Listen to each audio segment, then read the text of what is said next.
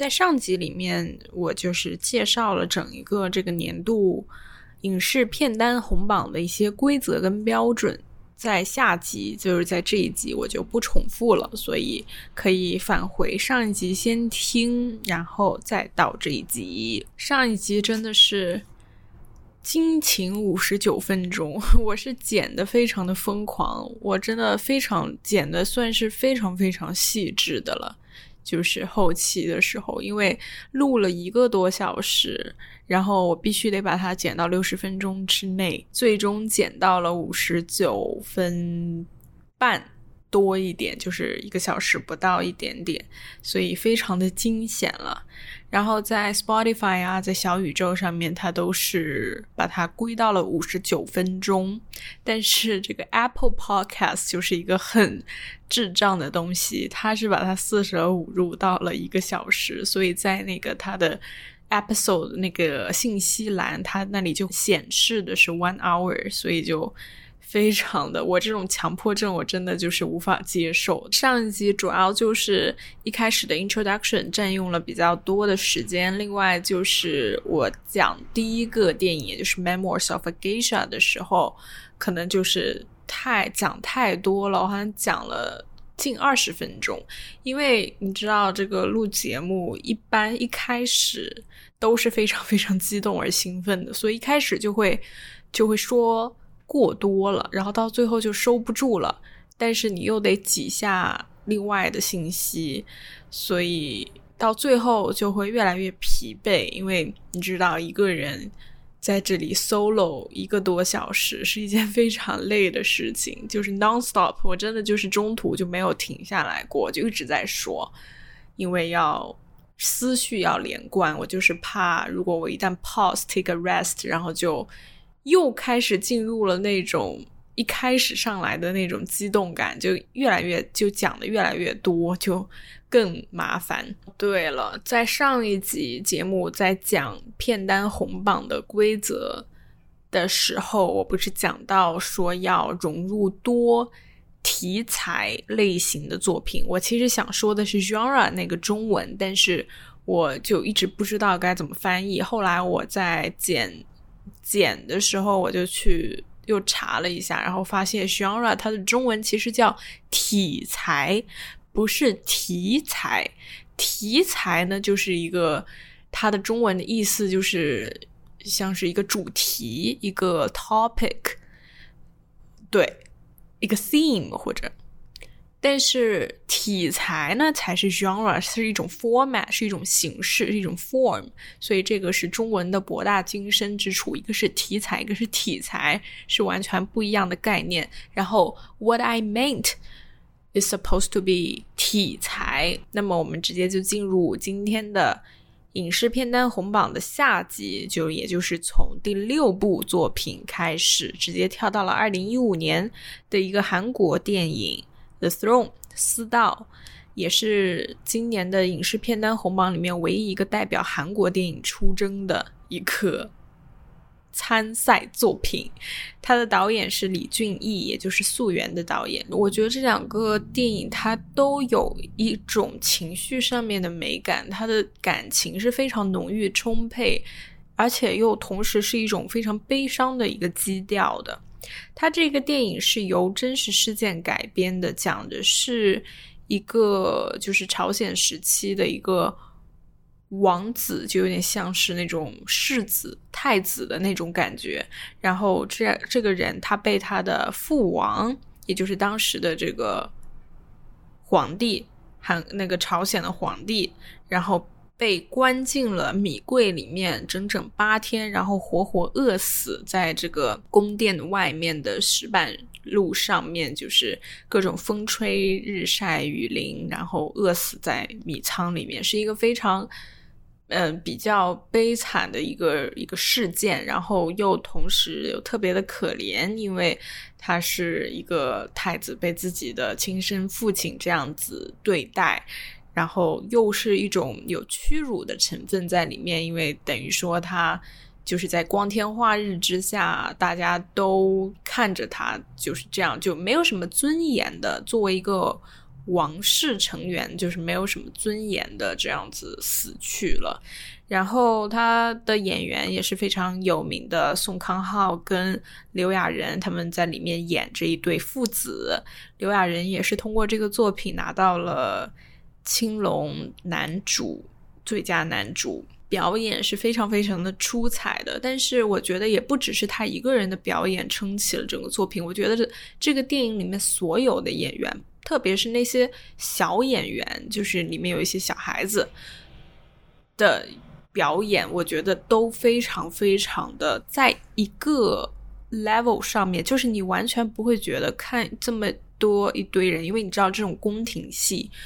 都是它里面人物是非常非常多的，然后人物关系又比较复杂，你还是需要去消化他们之间的那种复杂的情感关系的。但是我觉得在这个电影里面，由于大家的表演都很凝聚在一起，所以你完全不会觉得看看一个这种算是群戏的戏，但是会很乱，就是它完全没有乱，大家都非常的。他的表演都风格非常的统一，然后都在往一个地方使劲，所以你完全就觉得就是你的这个情绪一直跟着这个电影在走，完全没有被带偏，然后带晕的那种感觉。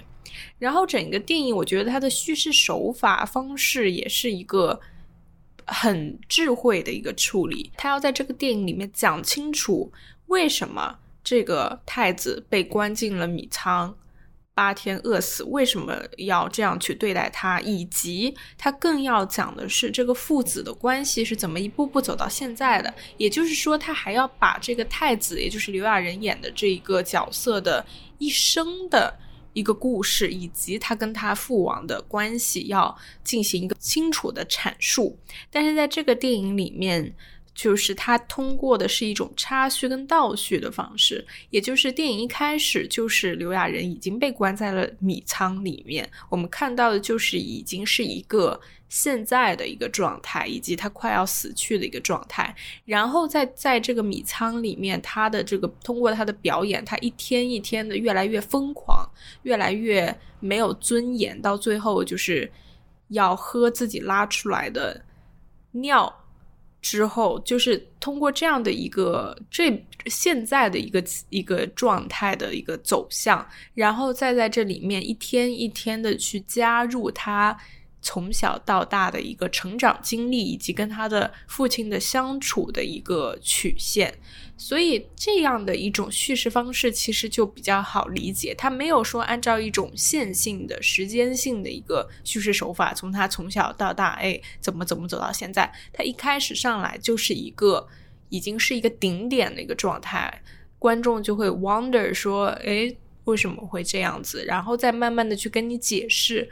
然后再通过这种现在跟过去的一个对比，他现在是怎么被比较残忍、比较冷酷的被他父亲抛弃对待，以及跟他以前跟父亲曾经有过的比较温暖的相处进行一个非常清晰的对比，然后让观众更加去同情这个人物是怎么发展到现在，以及去感受这一种很复杂的、难以言表的。一种非常复杂的父子状态，因为它里面当然所有关于皇室的影视作品，它都要强调说，身在皇家的这种无奈跟身不由己，有时候你的你的情感是不能大于你的责任，你对这个国家，对你这个地位。你的权利的一个责任，所以在这种冲突的感情跟理性的方面，就是在这个电影里面，我觉得通过这种现在跟过去的对比，得到了一个非常好的一个呈现跟突出。闪光点就是它的 sound design，它的声音设计，因为里面其实有非常多的。包括音乐啊，然后以及一些音效等等，都在突出他这种非常丰沛的感情。因为这里面，我觉得最重要的就是他这个感情，只要把这个感情非常有效的传达到观众心里，然后让观众非常有效的抓住以及共情。我觉得这就是一个非常成功的作品，而他就是通过这种很精彩的、很到位的 sound design 去突出。它里面有很多的语系，有很多的关于下雨的声音，然后。以及在每一场雨戏里面都有一些很高潮的戏发生，有很多晚上的雨戏都是一个非常呃很紧张的一个不安的一个状态。我觉得他每一场雨戏都处理的非常非常好，去烘托他这种嗯很焦灼的一个心理状态，以及他客观来讲的一个在王室在宫廷的这个地位上面的一个。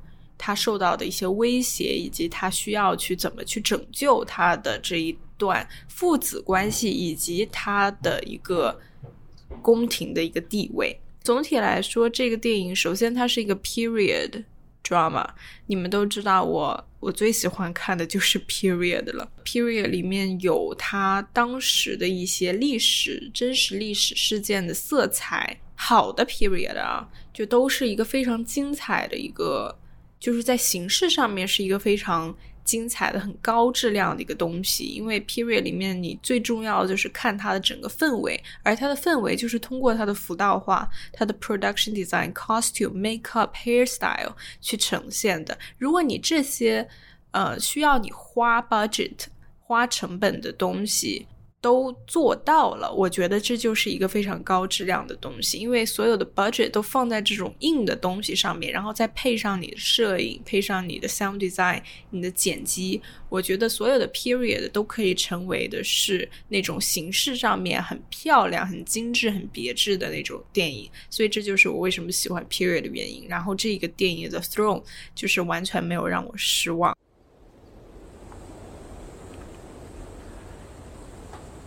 자결하라.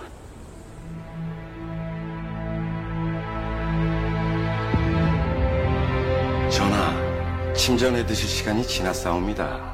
아비가 자식을 위해 책을 만드는데 자네 같으면 잠이 오겠는가? 왕가에서는 자식을 원수처럼 여긴다 했다. 네가 왕이 되면 할 것이다. 자식을 생각하는 부모의 본심이야 어찌 다르겠습니까?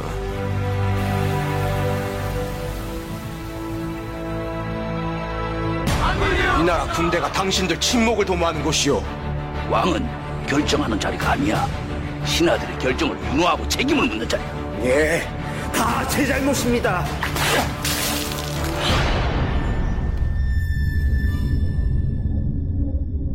나는 그렇게 살기 싫소. 이것은 나라 일이 아니고 집안일이다.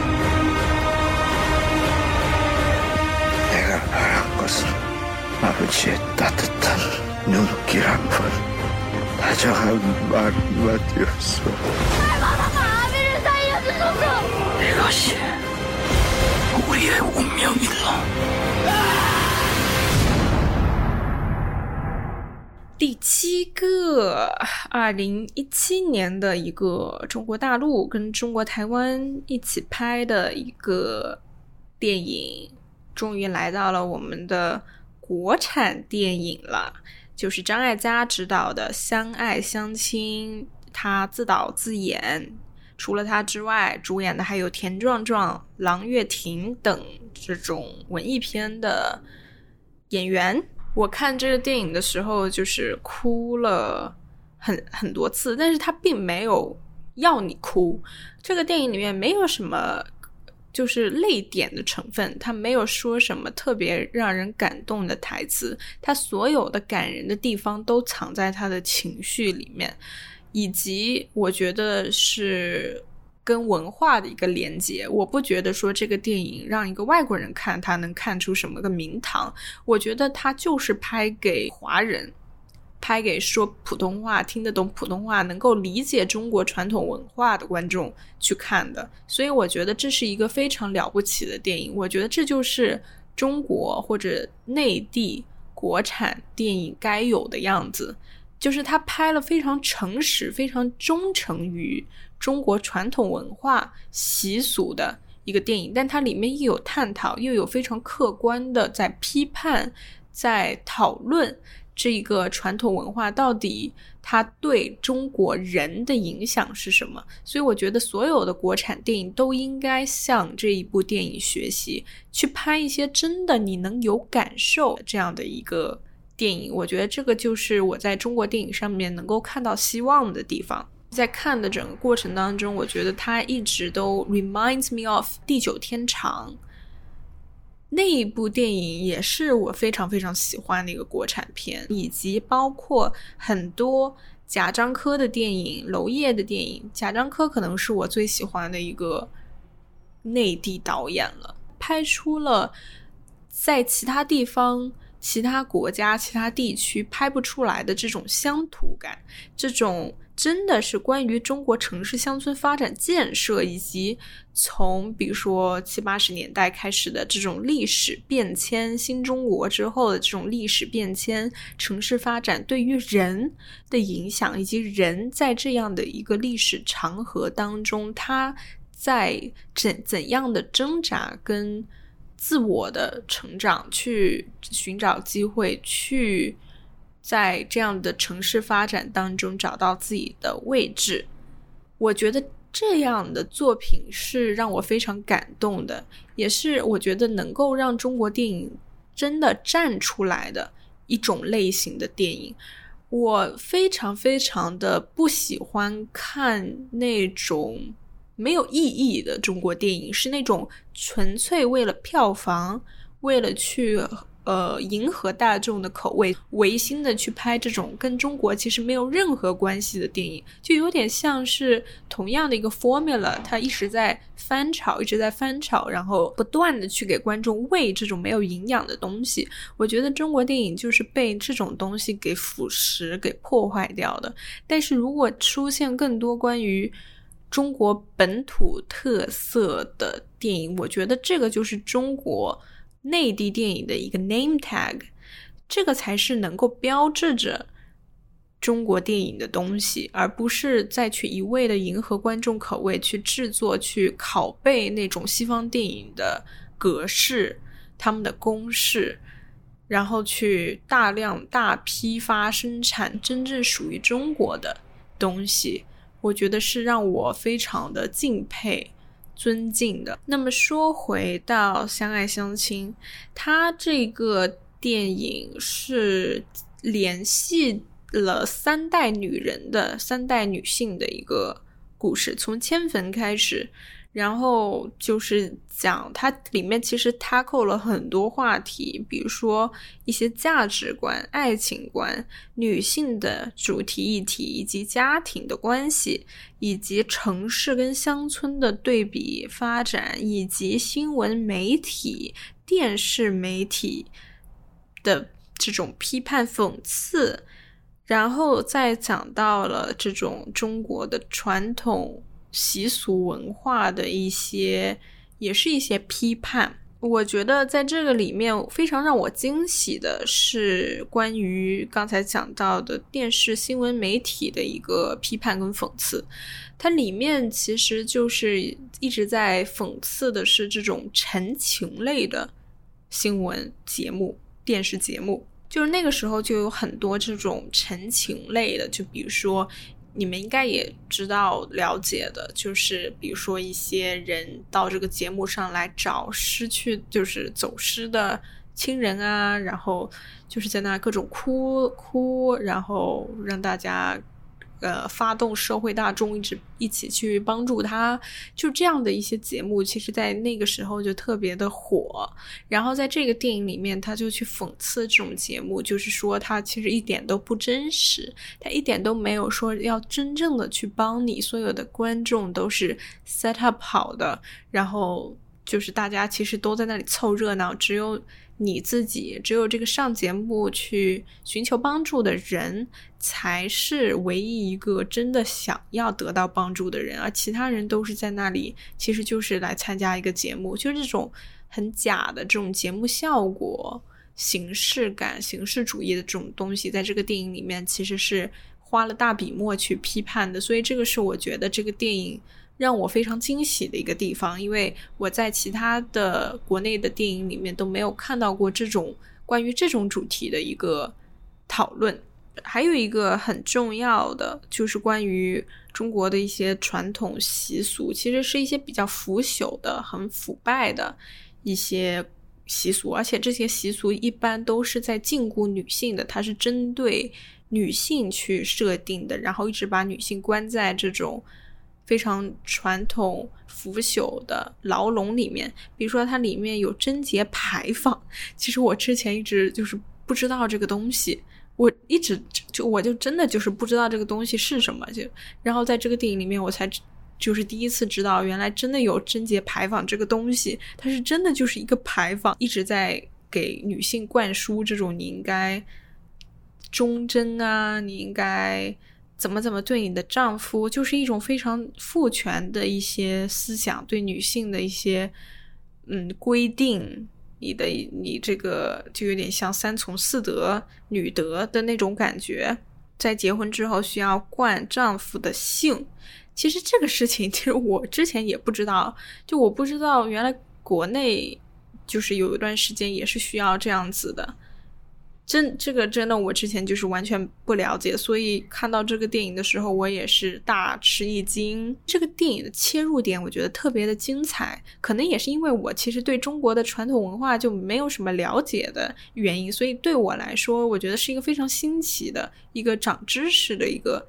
体验，我觉得这个电影虽然它的主角肯定就是张艾嘉了，但是我觉得他真正的想把这个 spotlight 聚焦在的那个人物，其实是他父亲的原配妻子。因为在这个原配妻子里面，你发现了一个女人对一个男人等了一辈子的那种守候，以及就是那种属于那个年代的很传统的。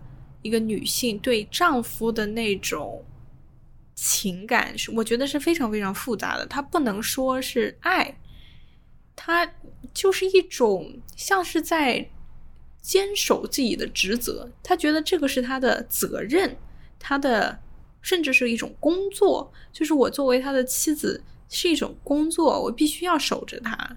然后。就是里面还有很多非常感人的东西，比如说他的这个原配妻子没有她丈夫的这个照片，但是能够完全的记得他的样子。就是这么多年过去了，这么几十年过去了，他还能记得他的样子，以及那一封封家书，还有他一直绣着他的名字。就是所有的这种东西，你感受到的其实并不是你被他的。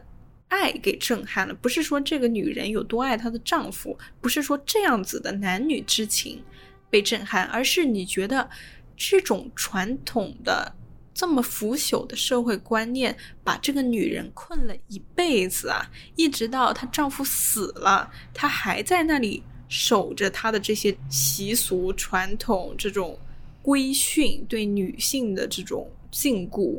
我觉得这个才是我在这个电影里面最为震撼跟感动的东西，就是这样的一种非常老土的社会观念，就是毁了这个女人一辈子。这个男人他有自己的自由，去城市里面找其他他真正爱的女人，比如说他找到了张艾嘉的妈妈。那这个女人，这个农村里的这个妇女，她又有什么自由呢？她。做的一切就只能去等她丈夫有一天能够回到她身边，但她到最后就没有等到，所以她只能守着她的坟，这是她唯一能够证明说她活了这一辈子的东西，就是她有一个老公，然后这个老公葬在她这个村里面。但是现在张艾嘉去把她迁走，但她最后其实还是同意了把这个坟就是被迁回城，因为她想要。她肯定也想要她的丈夫能够在死后去跟自己爱的、爱过的、真正爱过的人在一起。所以，我觉得在这个女人身上，我感受到了一种非常难过、非常悲伤的那种无奈、那种苦涩。这个电影是一个很苦、很苦的电影。然后，它的配乐非常非常好听，谭维维的那一首。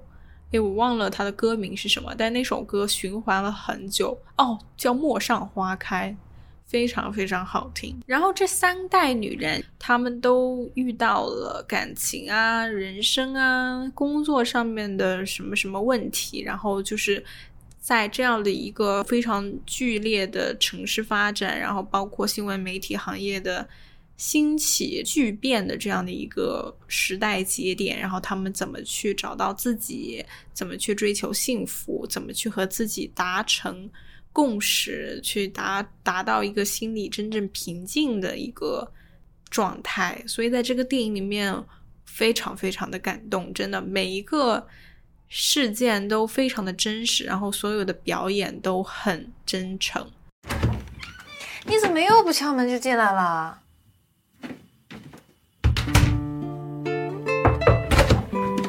我还没说进来呢。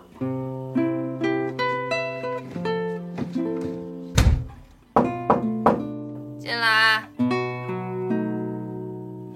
进来啊！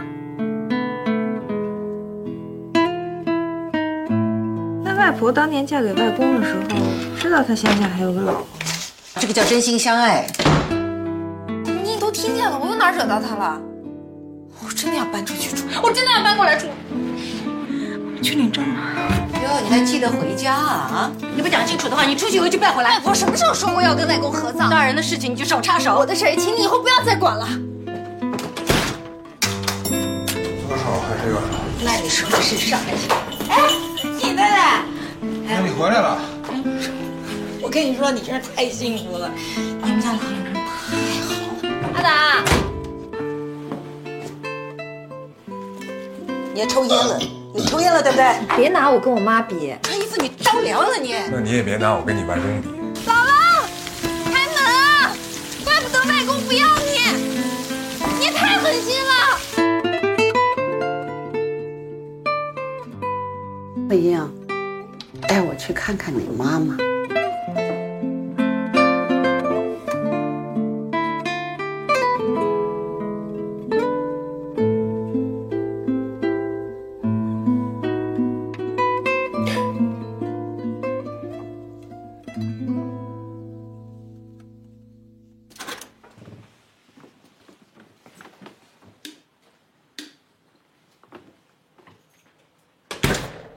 下一个是英国、爱尔兰、美国一起投资的一部，也是一个 period，也是一个古装片，叫《The Favorite》，中文是《宠儿》，二零一八年的电影。然后它的导演是 Yorgos Lanthimos，他也是《Dogtooth》和《The Lobster》的导演。他的风格一直都是比较怪诞的，比较另类的。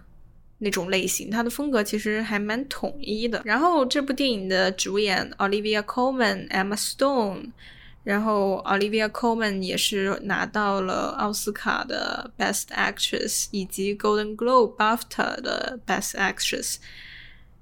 嗯，非常非常精彩的表演，然后非常非常精致的、很高级的一个作品。总体来说，非常高质量。就是也是刚才在私道里面说到的，就是他所有的东西都做得很好的那种电影。Olivia Colman 在这个电影里面，她演的是 Queen Anne，这个也是一个相当于一种真实事件吧，但你也不知道真不真实，因为这种都是宫廷秘史，它真不真实也不会告诉你。但是确实就是传闻秘史当中说 Queen Anne 她确实是有这种同性情节的，然后她也有这种。我们说女宠，扩端扩女宠的这样的一个女王，然后她整个电影的最另类的，就是她或者说最显眼的，就是她的技术形式跟艺术表达，她所有的技术她都没有藏起来，就是她。的这个摄影的风格都是非常 stand out 的，刺激到你视觉的一个东西，因为它里面用到了非常非常多的 fisheye establishing shot，就它用那种鱼眼的镜头，很多非常多的鱼眼镜头，然后你其实也不知道它用这个 fisheye 它的这个功能的目的在哪里，就是你但是它就是能够造就整个风格，然后它跟整一个作品的氛围都是非常贴合的那种怪诞感。我没有觉得他用这个 fish eye 用嗯 in a excessive way，就是他没有说过多的去利用它，而是我觉得他处理的就是很精彩，但是又很奇怪，是我非常喜欢的那种类型。我知道可能很多人就接受不了这种奇奇怪怪的。东西，但是我本人非常喜欢。还有非常多的 low angle shot，就是从一个非常低角度去拍那种大场面，比如说他的那种后厨，通过一个 low angle 的这种，然后又是一个广角去把整一个这个 set 都把它囊入眼中，然后就把整一个视觉感觉就变得很小，就你不会觉得这个宫廷是一个很。很大，一般呃拍这种宫廷戏都会把它拍的就是很壮丽、很豪华，因为要凸显出这种宫廷的严肃，然后非常豪华、华丽的那种感觉。但是在这里面，就是通过这种 wide angle，它把很多东西都缩小了，很大、很宽广的一个空间，就马上就把它给迷你化了。所以就是通过这种方式去把所有的这个宫廷里面的东西都把它给微小。化，把它 minimize，把它 trivialize，就让你觉得说他们的这些人物之间的情感其实并没有你想象的那么浮华，那么好像就是高高在上，属于这个王室非常尊贵那种感觉。他们其实也是拥有着正常人的那种担心、那种野心、那种渴望、欲望。以及爱情。另外，它里面还有一个很重要的一个技术的风格，就是它有很多的音画的不同步。它嗯，有很多时候它的画面在放一个东西，但是它的背景音是另外的一个东西。而且你不能说，你也可以说它是一个 J cut，就是把音频。把它放到了画面中，然后再持续到下一个画面，先音后画的这样的一个 J cut，你不能严谨的说这是一个 J cut，因为 J cut 一般情况下就不会说 J 出来那么长，就是它基本上就是它不只是一个过渡了，等于说它这个 J cut 就不只是一个 transition 的一个功能，它是真的让你在一个画面当中去。表达的是另外一个画面的东西，我知道这个用语言形容出来非常的抽象，然后我可能表达的也不是很到位，但是你可能真的是需要去看这个电影，你才能够知道我在说什么。这个音画我觉得也是一个很巧妙的一个东西，然后也是增加了它的这种怪诞感、另类感，我觉得是非常成功的处理，也是我非常非常想拍的。那我自己做电影，我就是想拍成拍出这样这种类型的电影，就是一种我的技术，我想要把它给显眼化，把它给明显化，而不是就是非常的好莱坞式的那种 continuity，那种讲讲究连贯性、讲究这个逻辑性的东西。其实这个电影可以说它有一部分还挺 experimental 的，就是它还挺实验性、挺 avant-garde 的。所以我还挺真的还蛮欣赏的这个电影里面，我觉得最精彩的一个戏，反而是 Emma Stone 她最后几乎到结尾的时候，然后她收到了那一封来自 Queen Anne 她的前女宠。已经被他给放逐出去的那个前女宠寄来的信，那这封信是应该是他想要给 Queen Anne 看的，但是被 Emma Stone 这个新女宠呢给拦截下来了。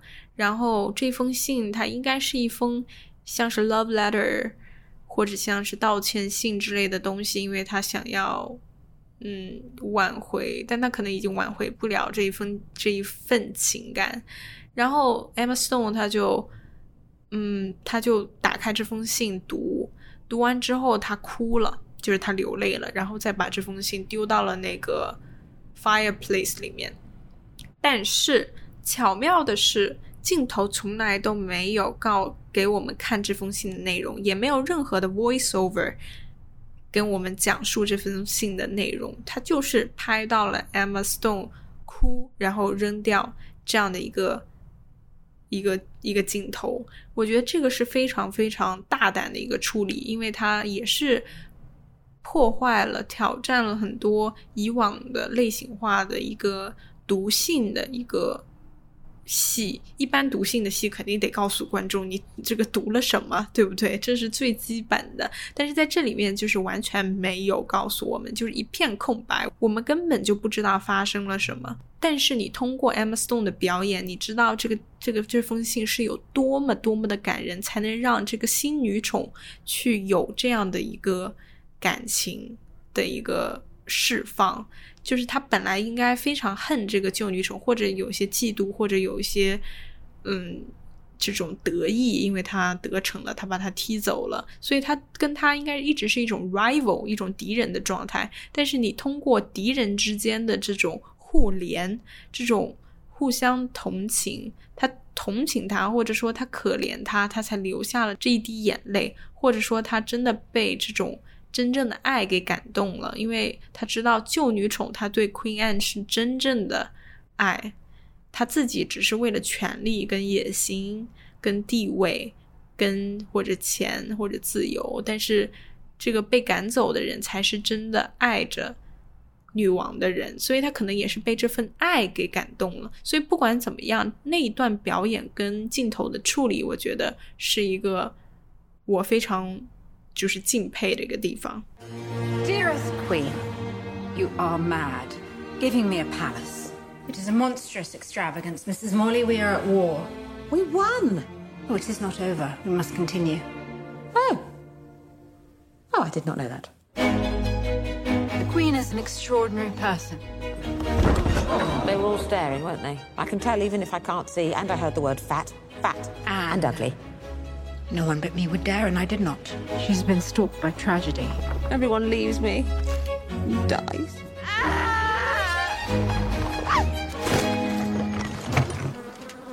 I apologize for my appearance. I hoped I might be employed here by you.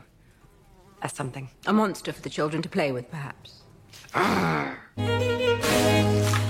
It is important to make new friends in court, is it not? You're so beautiful. Stop it, don't you mock me. If I were a man, I would ravish you. you have become close to Abigail. She is a viper. You're jealous. You must send Abigail away. I do not want to. Let's shoot something. Sometimes it is hard to remember whether you have loaded the pellet or not. I must take control of my circumstance. Row! I'm on my side. Always. Favor is a breeze that shifts direction all the time. Then, in an instant, you're back sleeping with a bunch of scabrous whores. As it turns out, I'm capable of much unpleasantness. Did you just look at me? Look at me! How dare you! Close your eyes! I could not just stand by and let you destroy me. you are enjoying all of this, aren't you? oh, it is fun to be queen sometimes. If you do not go, I will start kicking you. And I will not stop. My dear friend, how good to see you've returned from hell. I'm sure you shall pass through it one day.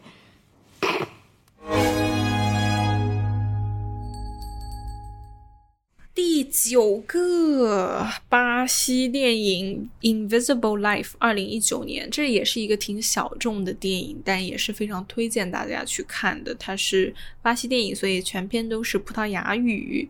它是由二零一六年的一个小说改编，讲述的是一九五零年的巴西里约一个父权社会下，两个姐妹是怎么在。这这种父权社会下面去生活，然后怎么去挣扎，然后做出了一些选择，一些人生的选择，然后从此走向了完全不同的人生道路。它里面除了讲 patriarchy 是一个非常重大的一个命题之外，它还讲了关于 feminism，关于 sisterhood，就是姐妹情，在这里面我觉得是一个很感人的。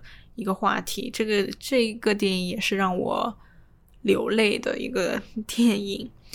它，我觉得它里面最漂亮的是它的摄影，它的这个摄影非常的绝，非常的，我非常非常的喜欢摄影，还有灯光等等，就是都处理的非常好，也是一个形式上面。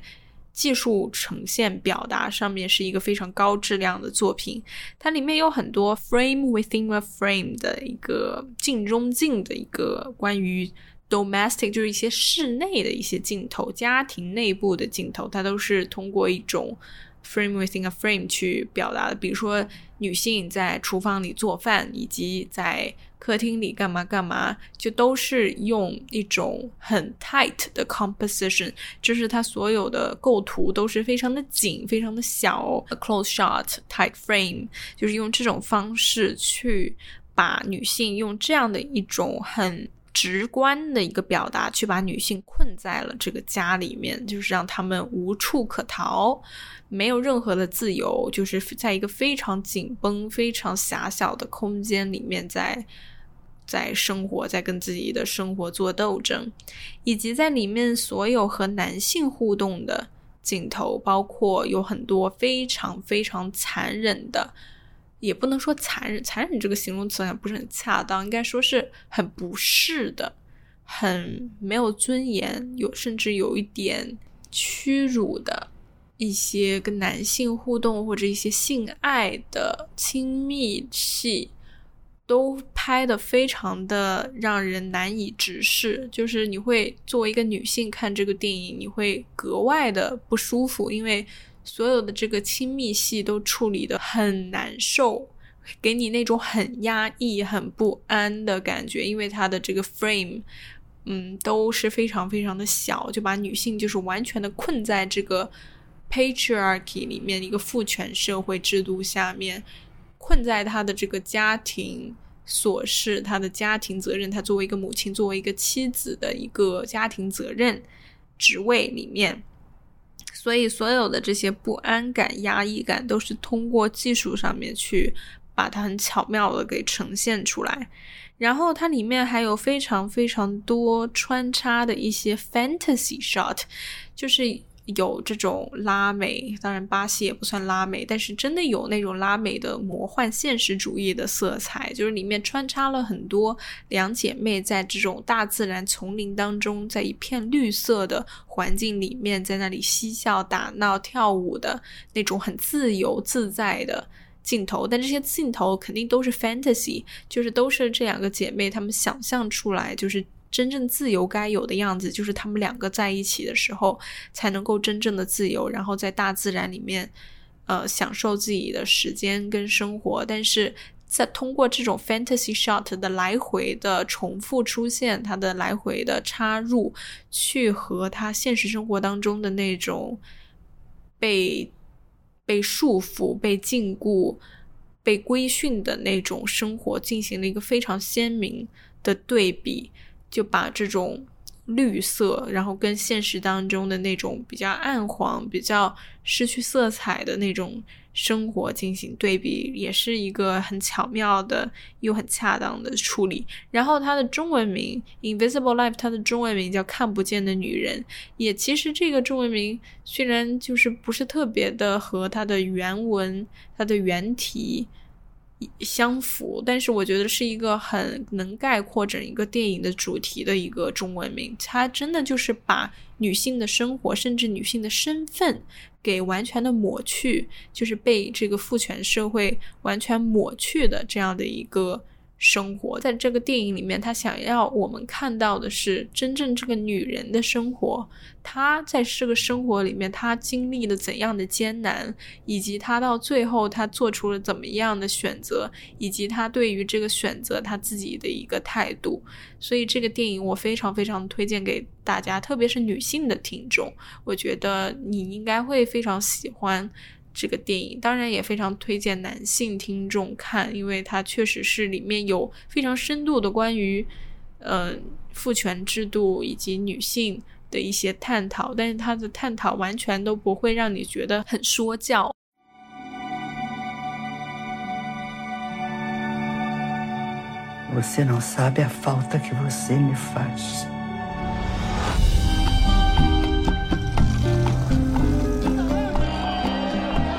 Eu sinto que o Yorgos me ama. para sempre. Querido pai, escrevo a bordo do Liberty, partindo para a Grécia, muito feliz ao lado de Yorgos. Um abraço dessa filha e irmã que os ama infinitamente. Com sorte você engravida. Eu não quero engravidar agora. Eu vou prestar a escola de Viena. Você tá um pouco chateada, né? Com a sua irmã, que fugiu. A minha irmã não fugiu. Ela foi viajar. Papai, voltei! Eu cometi um erro. Eu quero falar com a minha irmã. Foi-se embora! Está na Europa. Entrou na escola com que sempre sonhou. Que a Eurídice nunca saiba que ela aqui esteve. Só tem certeza que ela não embarcou pro Rio? Se ela estivesse aqui no Rio, certamente a gente teria se encontrado. Melhor não reclamar muito não, hein? Mulher como tu tinha que estar trabalhando em outro lugar, né? Quando eu toco, eu desapareço. Não desaparece. Desaparece! Não esquece essa tua irmã. Vai cuidar do teu filho, precisa muito mais de ti. Tô pensando o dia inteiro na mulher que morreu. Tu não morreu de sim. Querida irmã, descobri o que é ser uma mulher sozinha nesse mundo. Não perco a esperança de que você volte ao Brasil e que nos encontraremos. Por favor, não se esqueça de mim.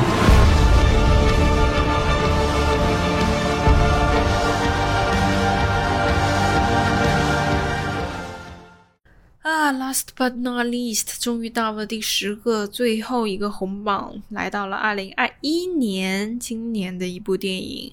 很遗憾的是，没有在美国这边上映，但是我特别想看在 cinema 看这一个电影。二零二一年的这一个《The Power of the Dog》。就是最近也不是最近吧，就上个月好像还是什么时候，在 Netflix 上面登录的《犬之力》，它的导演是 Jane Campion，也就是《The Piano》钢琴课的导演。他的风格也是非常非常的统一，有很标志性、很个人化的一个风格的导演。这个只要有自己风格的导演，我觉得都是让我很很欣赏的。导演的 Piano 也是那种很压抑的情感，非常非常的压抑。然后 The Power of the Dog 也是这种很暗黑、很扭曲的这种情感，就是会让你觉得心里有点扭曲的那种那个风格。但是这两部电影相比较的话，我肯定更喜欢 The Power of the Dog，可能因为 The Piano 它实在太过于压抑了，它太过于。窒息了，我觉得还是过于直白了。就是它虽然已经在很往回收了，但是我还是觉得有些东西可以不必要的出现。比如说，它里面有很多关于性的描述，我觉得可以没有那么多。像比如说像《The Power of the Dog》，为什么我更喜欢？就是因为它非常的收着，它非常非常的内敛，它几乎没有。他没有，他就是没有任何关于性的描述，但是他的情感都表达在了他的表演、跟他的摄影、跟他的音乐里面。《The Power of the Dog》它是改编自一九六七年同名的一个小说，主演是 Benedict Cumberbatch、Kristen Dust、Jesse Plemons、Cody Smith McPhee。Cumberbatch 他在里面演的是一个有同性。倾向的一个 cowboy，Cody Smith McPhee，其实我觉得在这里面是我觉得一个非常跟他的角色很贴合的一个演员，就是真的他这个把这个他的角色就是演的就是栩栩如生。Cumberbatch 我觉得在里面的表演也是就是非常厉害的，我觉得跟他以往的那种风格。我觉得是有一点突破的。他其实一直在用一个非常 masculine 的、很大男子主义的男性气概的东西，去掩盖他内心可能真实的一个一个性取向。等于说，他里面他要演很多层的人物，一个是他真实的自己，他真实的自己是不轻易示人的，到最后才慢慢的展现出来。然后另外一个是他一直。活着的那个那个假人，就是，但是他为了去掩盖自己真实的自己去披上的这样的一个外套，所以它里面它的层次是非常多的。当然，那个 Cody Smith McPhee 他也是需要演出那么多的层次，一个是他本身他是一个比较，嗯，可能就没有那么所谓的男性气质的那种。稍微有一点点 feminine 的那种感觉的人，另外一个是他藏在这个稍微有点 feminine 这种感觉比较娇弱的、脆弱的这样的一个形象下面的一个还蛮狠心的，就是还蛮有自己的目标，然后要。不择手段去实现，为了保护自己想保护的人去实现的这样的一个角色，所以这两个人物其实是非常旗鼓相当的，在 Power Dynamics 上面是很好看的两个人物。它里面的摄影就是还是持续着 Jane Campion，他本身他特别喜欢拍关于自然的这种风景，里面的这个。西部荒野的那种自然的美感也是呈现的淋漓尽致，整个风格氛围都是在这种美丽的自然环境下面，还是暗流涌动，一种很暗黑的、很奇怪的那种，有种 threat 的那种感觉。一直会让你觉得有一种不安感，就你的心一直都没有平静下来，感觉时刻有什么东西要发生，然后你的那种危险感就是一直保持在那里。我觉得这个感觉是非常特别的，也是我觉得是没有那么容易做到的。它一直。在这种很美丽的风景下面，你能想象，就是你得一直悬着你的心，好像总有什么事情要发生，但是你又看不清楚到底发生了什么事的那种未知感。我觉得在这个电影里面是表达的非常非常好的。另外的一层氛围感，就是它有那种潜藏的 homoerotic、homosexual、homoerotic 那种 eroticism 的那种。我我想一下中文应该怎么表达，同性。同性情欲吗？同性，但是他的这种情欲是没有直接的，他完全没有直接的表达，他都是藏在表演当中。比如说，呃，Cumberbatch 他有一个 masturbation 的 scene，在那个小溪边，他拿着他那个时候他的带他入行的那个人的那个丝巾。还是什么巾，反正是一个类似于 handkerchief 的东西，然后他就拿着那个东西，有有那个老师的 initials，我忘了他的 initials，好像是 B J 还是 B H，应该是 B J 吧，也不算老师吧，这个算什么？就带他入行，师傅，就叫他师傅好了，有他师傅那个 initial，他就拿着那个丝巾在那里玩弄他，然后在那里 masturbate，整一个那场戏就只有那一个人嘛。然后他就在那个河边自己 enjoy himself，help himself，然后就是那场戏拍的非常非常好，就是在所有我看过的 masturbation scene 里面，我觉得那是一个最好的 masturbation scene。然后就是所有东西，就是你看那个那个风景那么的漂亮，然后 Cumberbatch 就是也是很投入的在那里，通过这样的一个 handkerchief 去。呃，怀念那个他已经去世的这个师傅。还有另外的一个关于 homoerotic 的戏，就是在最后，嗯，Cumberbatch 那里编那个绳子嘛，编那个 lasso 套马的那个缰绳吧。Cody 在站在那边在陪他，他们就一起待了一个晚上，但什么也没有发生。但是 Cody 就在那里。抽烟，然后 Cumberbatch 在那里编绳子，然后一边编绳子一边他们俩就在那里聊天，就是敞开心扉的那种聊天。Cody 他就把烟就是递到了 Cumberbatch 的嘴里，就是他喂他了一口烟，然后 Cumberbatch 也就就是这样子吸了一口。反正就是在那场戏，也就是他们其实是他们俩最后一次相见的戏，他们之后就再也没见过，因为 Cumberbatch。的角色就死了。那一场戏是他们最后一次单独相处的时光，然后每一个动作表演都非常的到位，然后把那种 homoeroticism 就是就是非常非常用一种很优美的优雅的方式去表达。整一个电影里面，他的一个关键的线索就是他手上的伤打开了他自己的心，他是敞开了他的心扉去教这个 Cody，就像他的师傅怎么教他，他就想怎么教这个 Cody，就让他成为一个男子汉，所谓的扩张扩男子汉，有男性气概的那种男子汉。但是不管是受伤的是手，打开的是心。他这些伤痕都是致命的。他把自己的真心交给了别人，也是通过他这个手上的伤，去导致了他最后的死亡的这样的一个结局。所以我觉得这个地方的这个双重含义，我觉得处理的很好。所以不管是表演还是声音、人物形象、整个摄影风格、感情。的营造，我觉得都是把整个氛围感就是烘的非常非常好，所以《The Power of Dog》不在电影院上映挺可惜的。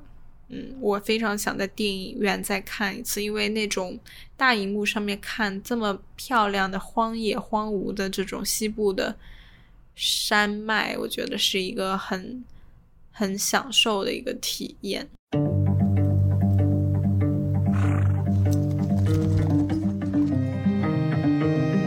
Twenty-five years since our first run together.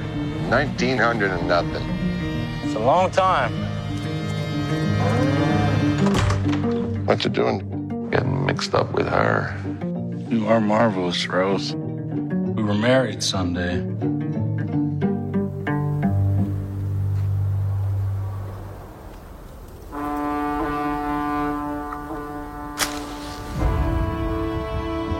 I wonder what little lady made these. I did, sir.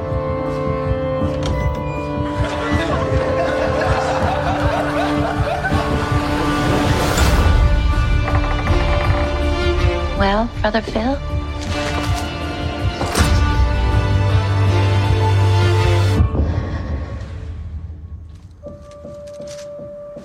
Open up the gate. Let him out. You sure he's not ready? Go on. Let him out. He's just a man, Peter. Only another man.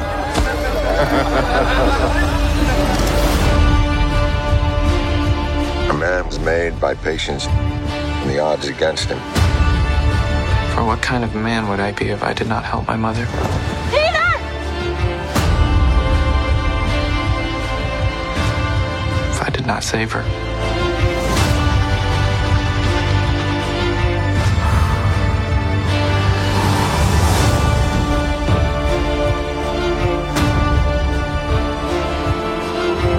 Sort of a lonesome place out here, Pete. Unless you get in the swing of things.